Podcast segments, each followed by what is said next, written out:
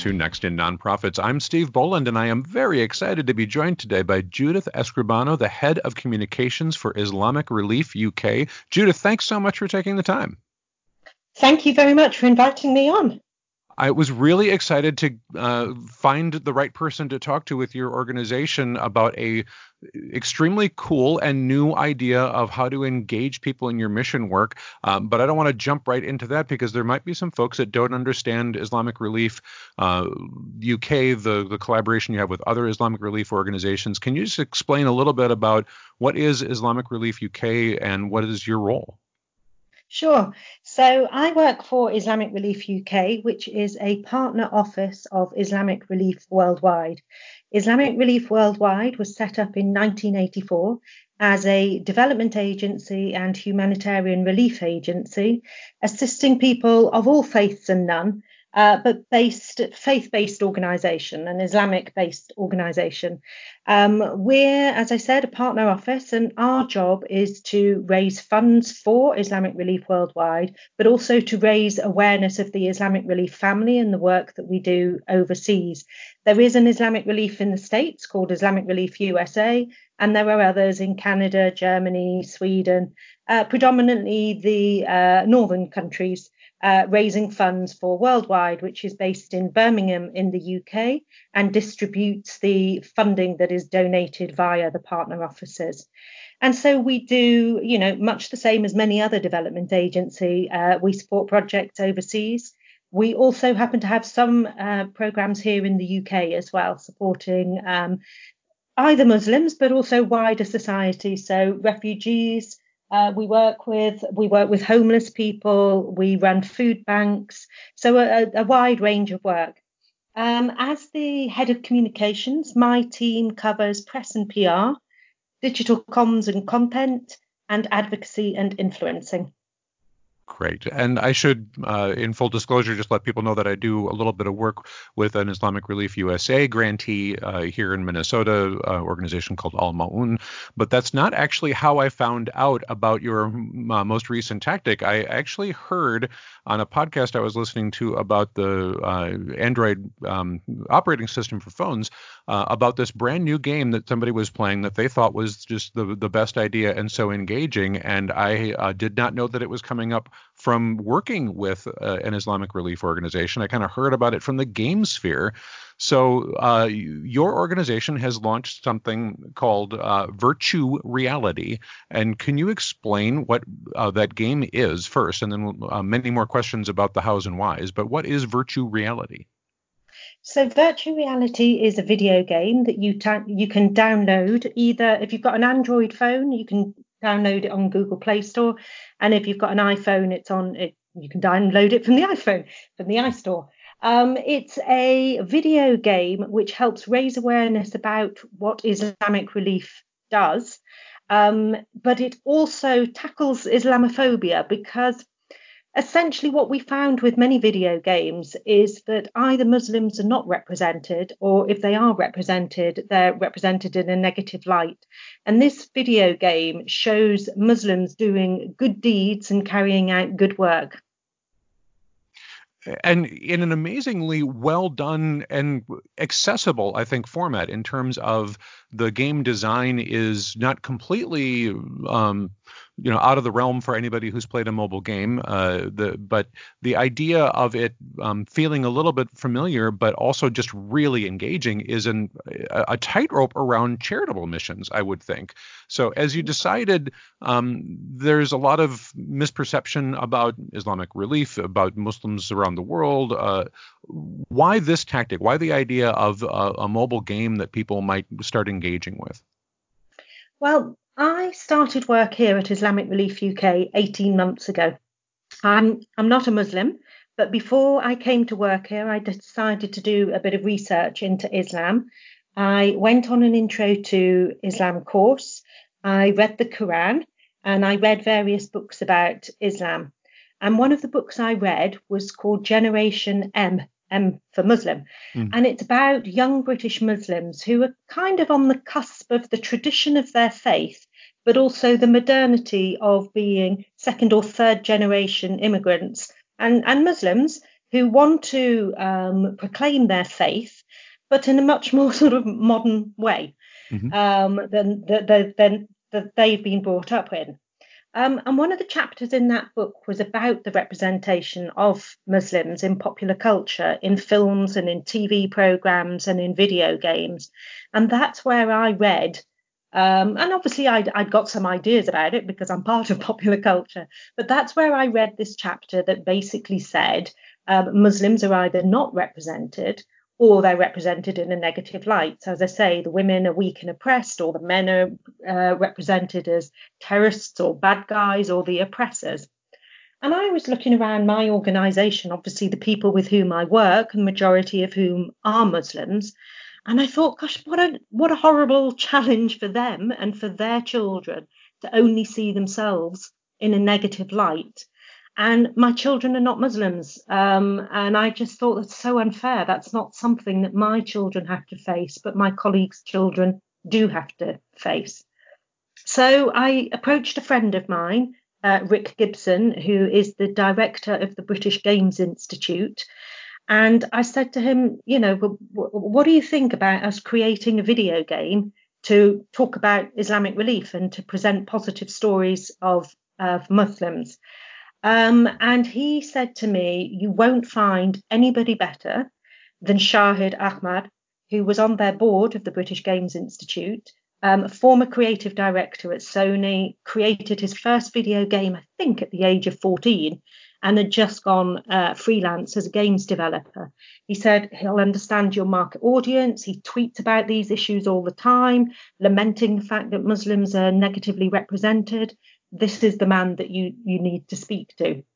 And we we did speak to him, but we also put it out to to tender, and we had about seven applications from different games agencies.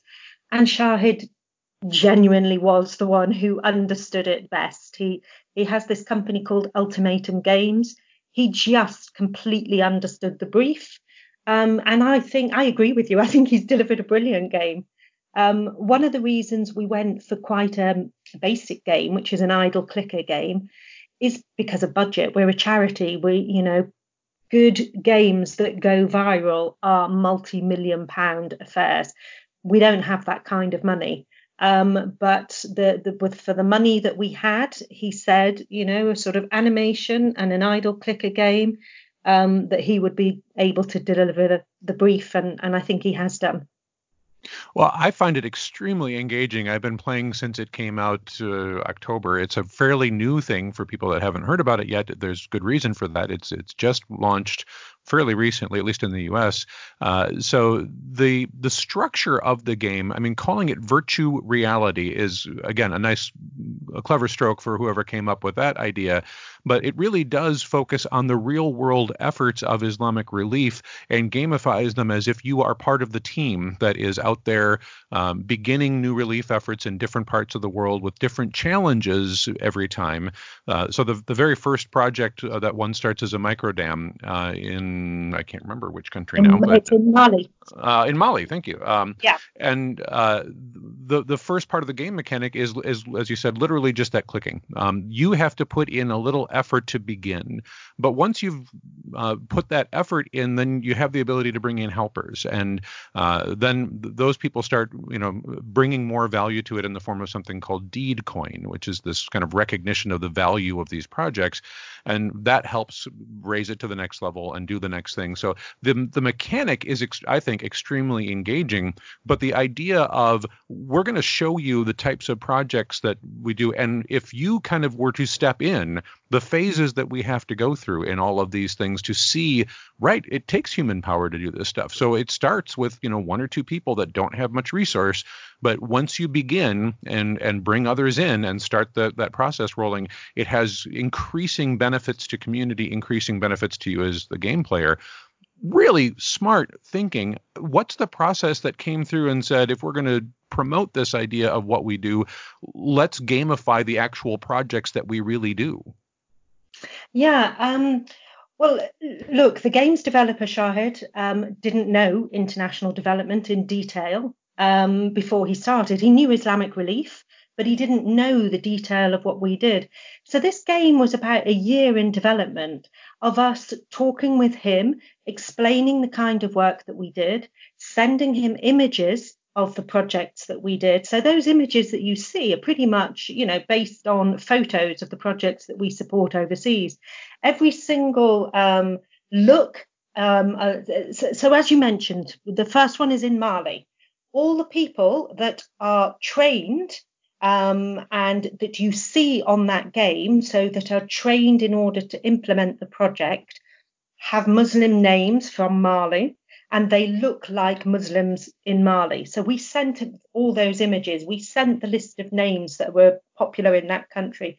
We sent project summaries to describe what it is that we do, how that we do it, and what kind of results that we have and um, giving that information and having quite, you know, sort of back and forth conversations about what we could achieve. It was Ultimatum Games who came up with that um, that um, strategy of demonstrating the game. As you click, you build the the the the the school or the hospital or the health clinic or the irrigation system. All the kinds of things that we're doing in countries around the world you build yourself in this game. And you know, it's credit to Ultimatum Games who who came up with that concept the the way that the engagement happens, I think, is is hitting such a good mix for somebody who's used to playing a mobile game. Uh, that if you um, want to continue in the progress in the game to get to the next level, to unlock the next challenge and whatnot, you you go through some steps that are understandable. But in that process, uh, there's also a moment of uh, kind of explanation that comes through in I don't think a very obtrusive or, or heavy-handed way, but uh, um, when we were I was doing a, a, a project for um, in Malawi a fish farm, for example, um, yeah. where they talk about um, why this tactic for feeding people, why protein from fish, why would you do it this way, and it's just a couple of paragraphs of somebody saying, you know, this helper is asking this question of why are we choosing this strategy, mm-hmm. and the game gives a chance to explain, well, here's why it's a microdam here, but it's a fish farm there, and it's a vegetable garden in Somalia, and it's a housing project in Yemen. Um, why we do these things in these areas, and it's engaging without being intrusive. And I think that's such a challenging balance to get to when I would assume you, as the charity involved here, you know, your main mission isn't we just want people to have fun playing on their phones. There's lots and ways to do that, but we want people to find that positive experience with Islamic relief and the work that we're doing and learn a little something about what that work looks like and whatnot. So um, when when you're in process with ultimatum on this work, uh, I mean, was there a little back and forth about how much can we explain the work versus just let people play the game? Yeah, I mean, I'm glad you say it's not intrusive because, you know, we did worry. We want people to enjoy the game, um, but we need to get across a serious message, which is this is how we are sending, spending money and this is how we are working overseas. Now, obviously, the challenge is when when we do these projects, they're incredibly complicated you know you don't just donate the money and, and lo and behold there's a hospital. You you have to go through lots of different stages. You have to plan. You have to dig foundations. You have to buy you know procure the goods. You have to build the walls. You have to so it's incredibly complicated. But as you say in the game very easily explained because visually you can see all of that. Now obviously um, our program staff who implement these programs have to write incredibly detailed reports about what they're doing. Um, these are sometimes 40, 50 page reports. We had to condense that into sort of, you know, very brief paragraphs. And, uh, you know, that's the skill of a communications department, isn't it? To make yeah. something to make something complicated accessible. And um, so um, my communications assistant, Lena, um, worked on that um, with me, and I think she did a great job. And I'm, I'm glad you said it's not intrusive because it, it, you know, it is important for us to to convey to people who are playing this game that actually it's quite complicated, but here's a simple message that explains explains the whole project.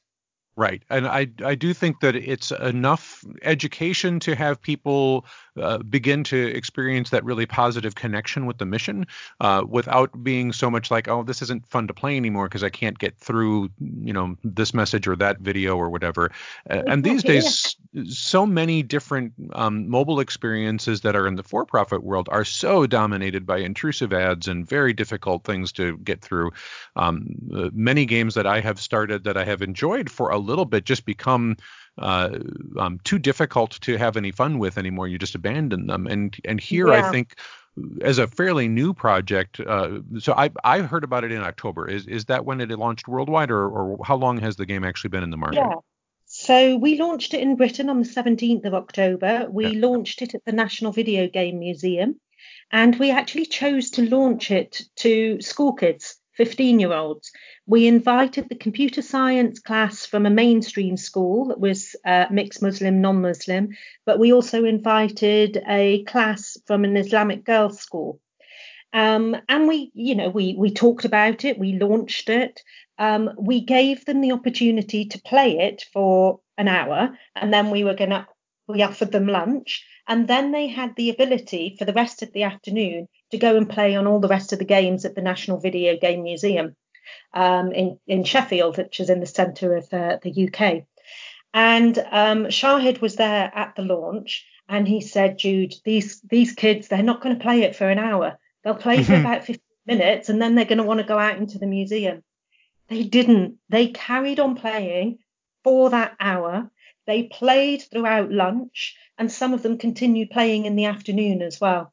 And I was getting sent, you know, you know, my Twitter feed was full of people saying how they were playing, and and then obviously you know how when you get to the end of a stage you can share an image from that. And I was getting sent all of these as well. It just really seems to have captured people, but also in it's reached people that we didn't really expect it to reach. So here in the UK, there is an organisation called CAFOD. It's the Catholic Agency for Overseas Development, so a sister agency in effect. Mm-hmm. Um, and they loved it too. They they promoted it on Twitter as well and said, "We love this game. We've been playing it all afternoon." We had the director of communications from the UN promoting it on Twitter. We had the president of Sony um, worldwide promoting it as well. I mean, it really reached many, many more people and, and diverse people than we expected it to, and, and we're thrilled with that. I, I want to circle back to one of the things you mentioned about the game design with the people that are involved in the project, but then move yeah. on to some questions about how we mm, think about impact outside of the game on the work that you're doing. But uh, one of the things I did notice right away was the uh, the wide range of representations of the people engaged in the projects. Uh, that if you have a, a uh, an idea in your head of this is what a Muslim woman looks like, uh, you see so many different types of people uh, engaged in these projects. Some in in what you might have thought of a, a more traditional hijab, some that are not dressed that way, some that have you know very different ranges of folks in all kinds of different roles, and I think that um, the the engagement in that uh, in that game where where you're meeting a new character to help you, uh, somebody else that comes along that's going to be assisting in this project, um, they're they're animated. I mean, they're they're drawn characters, but they are still so kind of visually presenting as different. And I, I think you've done, again, your designers here, such a great job of showing that wide range of people throughout these countries that they um, that present. I, I, I was just curious as I played um, how how much time and effort went into thinking about that, or was it just here's pictures of people that work on these projects and the designers just sort of gamified those pictures? Oh no, it was really important for us to have broad representation and positive representation of Muslims. I mean, that was key part of the project. Um, as you say, you know, there are stereotypical images. If you look at a an emoji on the phone about a, a Muslim, it's a woman wearing a hijab. Well, mm. some Muslim women do wear hijabs and some don't. Um, some wear niqab, a burqa, some wear no, no head covering at all. So for us, it was extremely important to show this wide breadth of, of the different looks of Muslim people in the same way that people who are not Muslim all look different. Uh, Muslims look different too, and that was really important part of the project to ensure that there was representation, that there was gender balance as well. Um, so yeah, that was a, a key part of it. You've got more difference in representation in this game, though, than the multi-million dollar games bother to take the time with. And I find that really interesting that uh, some of them in their character design will have six or seven choices, and that's what you see in the game. And yeah. um, there are so many more people, and I've only been playing, you know, for the last month plus, whatever. I have many more projects to unlock, uh, so I don't know yet who all I will meet in these other places. But uh, that that clearly already has had more attention and thought than um, for-profit games ever give to it, and I, I, think is just so commendable and something that uh, should be talked about in the context of other people doing that outreach work about what you see is, is very different and very eye-opening. Uh, so Shahid, who um, runs Ultimatum Games, he commissioned um, Bad Viking to do the um, illustrations and, and, the coding. Um, and he said that when he first saw, so we created an image for promoting this that showed every single character in the game. So it goes through all the countries from Mali to Indonesia, and it was an image, for illustrations of every single character. He said when he first saw that, when Bad Viking sent that to him, he cried because uh. he was not used to seeing Muslims presented in all different ways. Um, he's a Muslim. He's got two daughters um, um, and he, he just he he found it overwhelming. So um, I, am glad we I'm glad we did it. I'm glad I, well, it wasn't just the first two characters that you see when you download the game, you know, appearing in every single country. Right. Um, we wanted to show we work with local partners. You know, we don't send out people from the UK to go and work on these projects. Uh, people in Mali work in Mali, people in Pakistan work in Pakistan. So it was only fair to, to represent that in the game as well. Um, Steve, I don't know whether you've heard of this thing called the Riz test. I don't know that, no. Okay, so um, there is an, a British actor who has um, starred in American movies as well called Riz Ahmed, who is um, a Muslim. He was in a recent Star Wars film. Um, anyway, he presented in the House of Commons a, a few years ago about um, the the poor representation of Muslims in in film and, and television. That's where he comes from. Mm-hmm. And the, this other organisation created what they called the Riz test. That if there were if a film um, shows Muslims, you know, the women as the weak and oppressed, or the men as terrorists, or you know, mm-hmm. negative stereotypes, or whatever. And there are five or different criteria, five or so different criteria. They fail to pass the Riz test. Um, and so, what we love about this game, oh my goodness, it absolutely smashes the Riz test. Yeah. I mean, it, it's it's just it's it's it's positive representation, and and that matters. That matters to in a climate of Islamophobia uh, which sadly there is in, in, in both the UK and, and the States. Right, and so this is uh, um, some of us that have um, maybe heard of the Bechdel test uh, uh, about uh, women's representation in those same types of media, whether they have names, whether they speak to each other about something that isn't a man, those kinds of things, to help yeah. us understand. Did the people that put this together really think about the whole audience, or, or did they never give consideration to how those people would engage with this? And um, it's not necessarily that it was intended to be Islamophobic or misogynist or whatever, but that's the impact of, of the unintentionality of boxing people away. And being able to kind of think of tests like this to go, how do we really get around that with intention? We really show that it's not just accidental that we happen to represent many types of people in this game. It was the point of how that part of the game design, and um, I, I, think is a, a great uh, stellar example for many others to follow in in not only video games but other types of media as well. So uh, just kudos to everybody involved with with that intentionality and sharing. Mm-hmm. Thank you very much. We're we're really pleased with it so you've built an amazing thing. I I, um, I, I do have one question about the mechanics of the game after um, just understanding you'd like people to engage with it so that they learn some, they have a positive experience with Islamic relief and the work that you're doing. But how do you then decide, you know, what does success look like in this thing? Uh, you know, numbers of downloads is a thing, but time engaged in the game, people sharing it out loud. Uh, uh, what are the things you're hoping for as it continues to roll out to more audiences? So the, the the beauty about this, and the beauty about um, uh, the CEO of Islamic Relief Worldwide, who who ultimately gave the the go ahead for this, is he didn't actually set me any KPIs, any key performance indicators. He didn't sort of say you must achieve this, and and that's important when you're doing something innovative because mm. who knows? Because we've never done it before. Um, look, we are on a monthly basis noting down number of downloads, number of people who are leaving the game. We are noting down their their um, reviews um, on Google and both on um, Android as well. Um, we're noting down how much money is being um, uh, donated as well, because obviously there's in-app purchases um, too that you can um, you can pay for. Um, so essentially, shall I tell you what I thought would be really important, where an, an indicator of success for me is that if I sat on the tube and looked over and saw somebody playing it on the tube next to me. I just thought that would be it. And you know, every time now I sit on the tube, I'm looking at people's phones to see if if, if that's the person playing the game. But I've been lucky. Um, you know, the CEO didn't tell me that I had to achieve certain um, goals.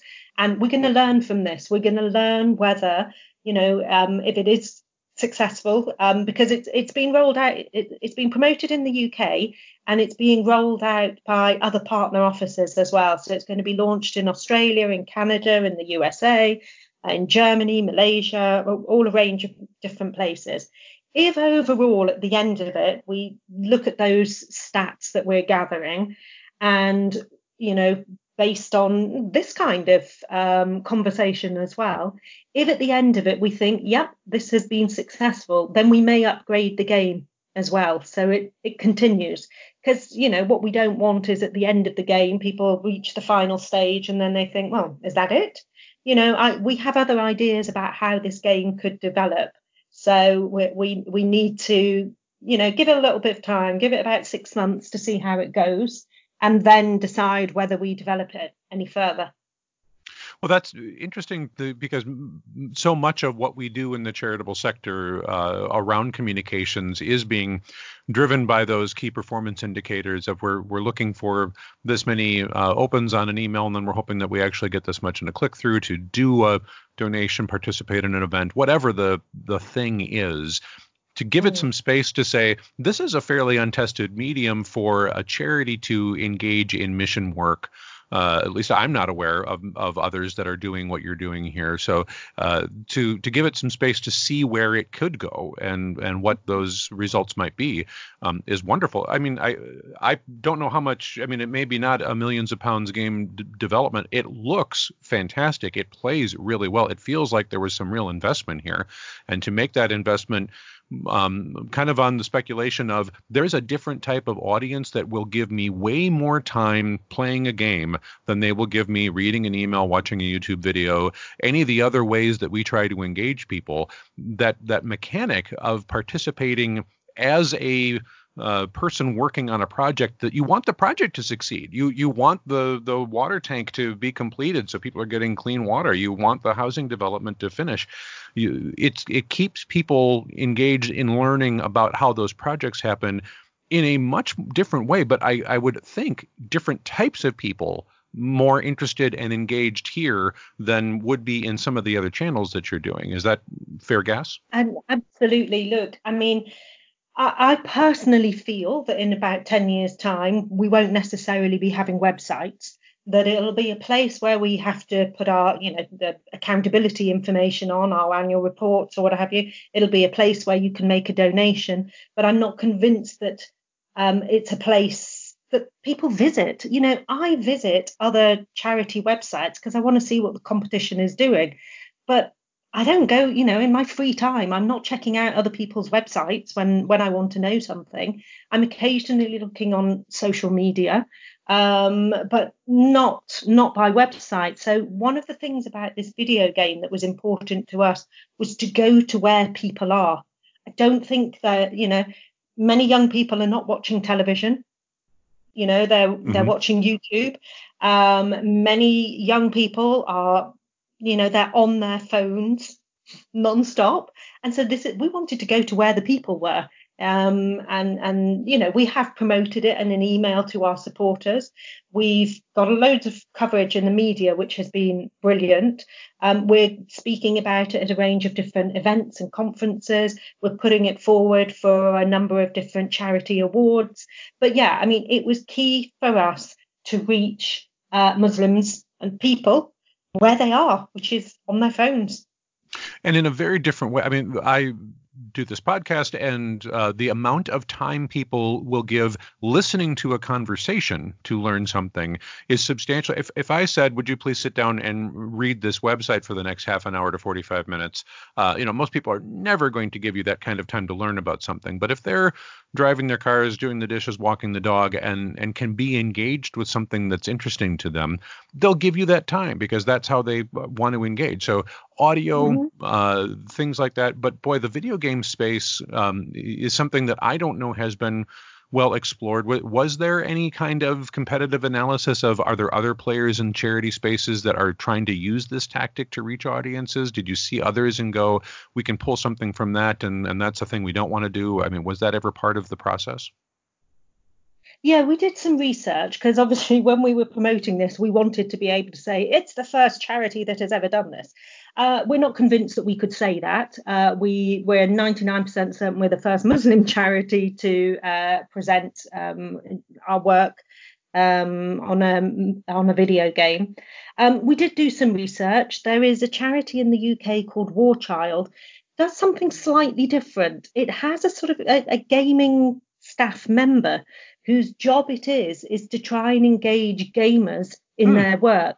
So they, they do, I don't know, gaming competitions uh, where the um, money, I don't know how it works actually, where the money donated or what have you goes to the charity War Child. So we knew that War Child did that. They didn't have a video game, but they had gamers supporting them.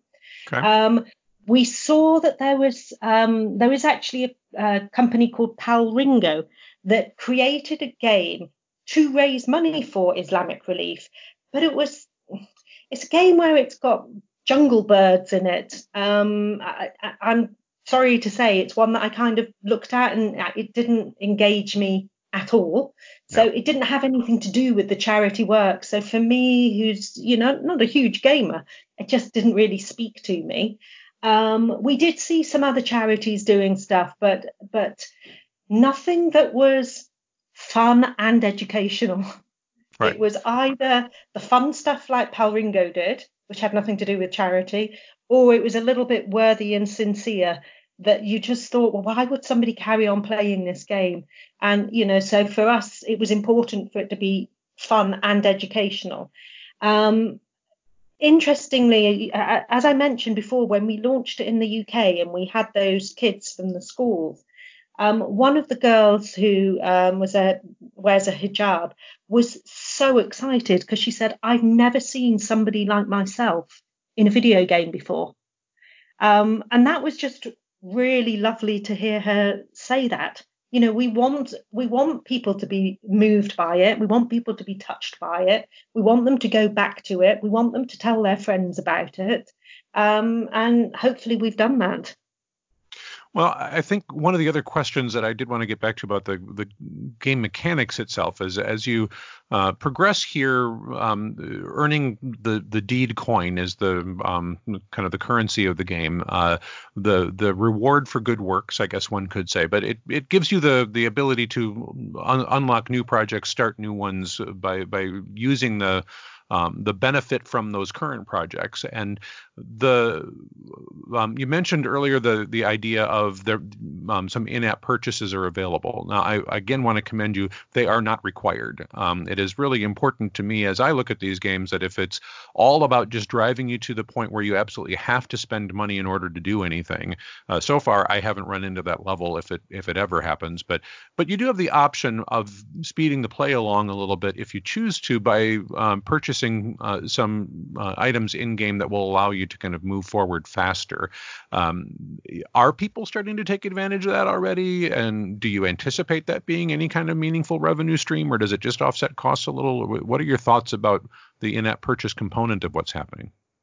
So we had a conversation with our marketing and fundraising colleagues, and um, we made you know because there were some people saying no no no this should be to drive to, to raise income we felt quite strongly that that should not be the primary purpose, that it would be a an added benefit. So hence the in-app purchases. But you're right, you don't have to. I've completed the whole game and I haven't uh, purchased anything, um, so it is possible to do so. Um, it was important to, for us for it not to be the main driver of the game, but to give people the option. Because look, there are going to be some um, Muslim gamers there that wouldn't be comfortable because it might be seen as some kind of, I don't know, gambling or what have oh, you. Yeah. So you know, it was important for us that this is optional. It's it's not essential, but it would be a lovely sideline. And we have raised some money, so we have um, looked at the figures. Um, what the next report is not due into for a couple of days to see how we're doing so far. Look, I don't think it's going to um, raise as much money as it costs to produce. Um, but you know, as I said, l- lucky that the CEO um, provided the funding from this from um, an innovation pot, and um, we've been able to experiment, and we'll learn things from this game. Right. And I think one of those opportunities, eh, as it's been out a little bit longer, as you mentioned, as you finish projects, you, you get an opportunity to uh, share your progress with others. Uh, you know, the traditional put it on Twitter, whatever way you want to share that image. Uh, is there then an opportunity to try and think of uh, if somebody is just having a ball and really learning a lot from this thing to to say, hey, you know, we, we do actually do the traditional newsletters and YouTube channels and and those things. Come come be more involved in our actual work rather than the virtual uh, virtual yeah. work part of it. Can you think about a path to conversion for some of those folks to bring them a little bit more into becoming potential supporters or volunteers or whatever way they might engage with Islamic Relief? It's certainly the second stage. So at the moment, what we have in the top right hand corner, you can go to an info section, which tells you a little bit more about Islamic Relief. It tells you about um, a scheme called Charity Week, which is a fundraising drive by um, predominantly Muslim students who raise money um, in six countries around the world US, UK, Qatar, three others as well, that raise money specifically for um, Islamic relief. And we receive funding from them as well. So I don't know whether you've noticed at some point a little hand comes along in a blue circle that says, Congratulations, you've received a donation from. And we, yeah. we listed our top 10 um, donors. Um, and so um, there's definitely things that we would like to develop more. Um, looking at the reviews on both Google and Apple reviews, um, there are ideas. There are some people saying um, we'd like to know more about what you do. Others saying it's it's just about the right information. So we need to sort of weigh it all up and see what uh, overall people are thinking. Um, but yes, I, you know, hopefully we will be able to develop the game more next year. Okay. So, what are your next steps as it launches in other countries? How how do you promote it uh, to again what I think is often going to be a little bit different of an audience than you already are engaged with that might really be able to pick this part up, but you got to break in and and have them know. Uh, you know, yes, it's a game from Islamic Relief, and you're going to have a lot of fun uh, in addition to you know learning some things about it. How do you help get get that word out? Yeah, so we've been promoting it on social media, but also when we had the launch, we invited a camera crew from the Islam channel, um, and they produced a documentary which has been oh. shown. Um, we also invited a camera crew from, well, BBC Online came as well, and BBC Sheffield. Um, also, a, a, a program called FYI, which is produced by Sky, um, and it's a children's news program. So there was a presenter from there as well. Um, they um, also have an online and a print uh, paper called Te- um, Teach First, which goes into schools. Um, it's also been shared in a school newsletter as well for secondary schools in the UK. So a range of different ways. And as each of the countries, each of the different partner offices launch it in their countries, we're hoping that they will also do media and promotion work around it. Um, we've been lucky. Shahid has a lot of contacts himself in the gaming industry. So he um, attended a gaming conference and talked about it there. He was invited to speak at um, there's a gaming organisation called POC, People of Colour, and he hmm. presented there. He's also got connections to there's a, a, Twitter account which is about non-violent game of the week, and it was presented on there. So um, you know we've had various ways of promoting it over the the past five six weeks, and now it's the turn of Canada, USA, and Australia to promote, and and hopefully they'll have as much success as we did in in promoting it. Well, I certainly hope so. And I'm very grateful for the amount of time you've taken to help explain your thought process and, and your hopes for this work. Uh, so, as we're wrapping up, uh, are there ways that folks that are listening to this that go, wow, I'm I'm intrigued about Islamic relief now, didn't know much about what you're doing. Uh, where would you direct them to learn more? Ironically, I could direct them to the website, and I have to say, I think websites will be obsolete. Um, how about going on uh, social media? You know, either to because many of your listeners will be uh, in the US, Islamic Relief USA. They can check their um, social media or, or, website, or Islamic Relief Worldwide, which is the kind of the mothership. Or if you want to see what we're doing here in the UK, Islamic Relief UK, um, our social media or our um, website as well. We, we've all got Instagram and Twitter and Facebook. So um, you can check us out there. Uh, and go try the game. Uh, if you've not exactly. ever thought of yourself as a uh, a mobile gamer, you're like, yeah, those are things that other people do, and you know, when I'm on my phone, I'm constantly looking at Facebook or whatever. Try this. Uh, if you thought of yourself as like, no, I don't like games. This is not your traditional, you know, uh, as you said, nonviolent game. It is not your um, point a gun at something and just keep firing at it. It is a really engaging, fun uh, experience. I, I, think the the next best thing for some, if you don't think that you're a gamer, give this a try. Just play for a little bit. Turns out it's not your thing. That's fine. But boy, it is. Uh, I think a real achievement.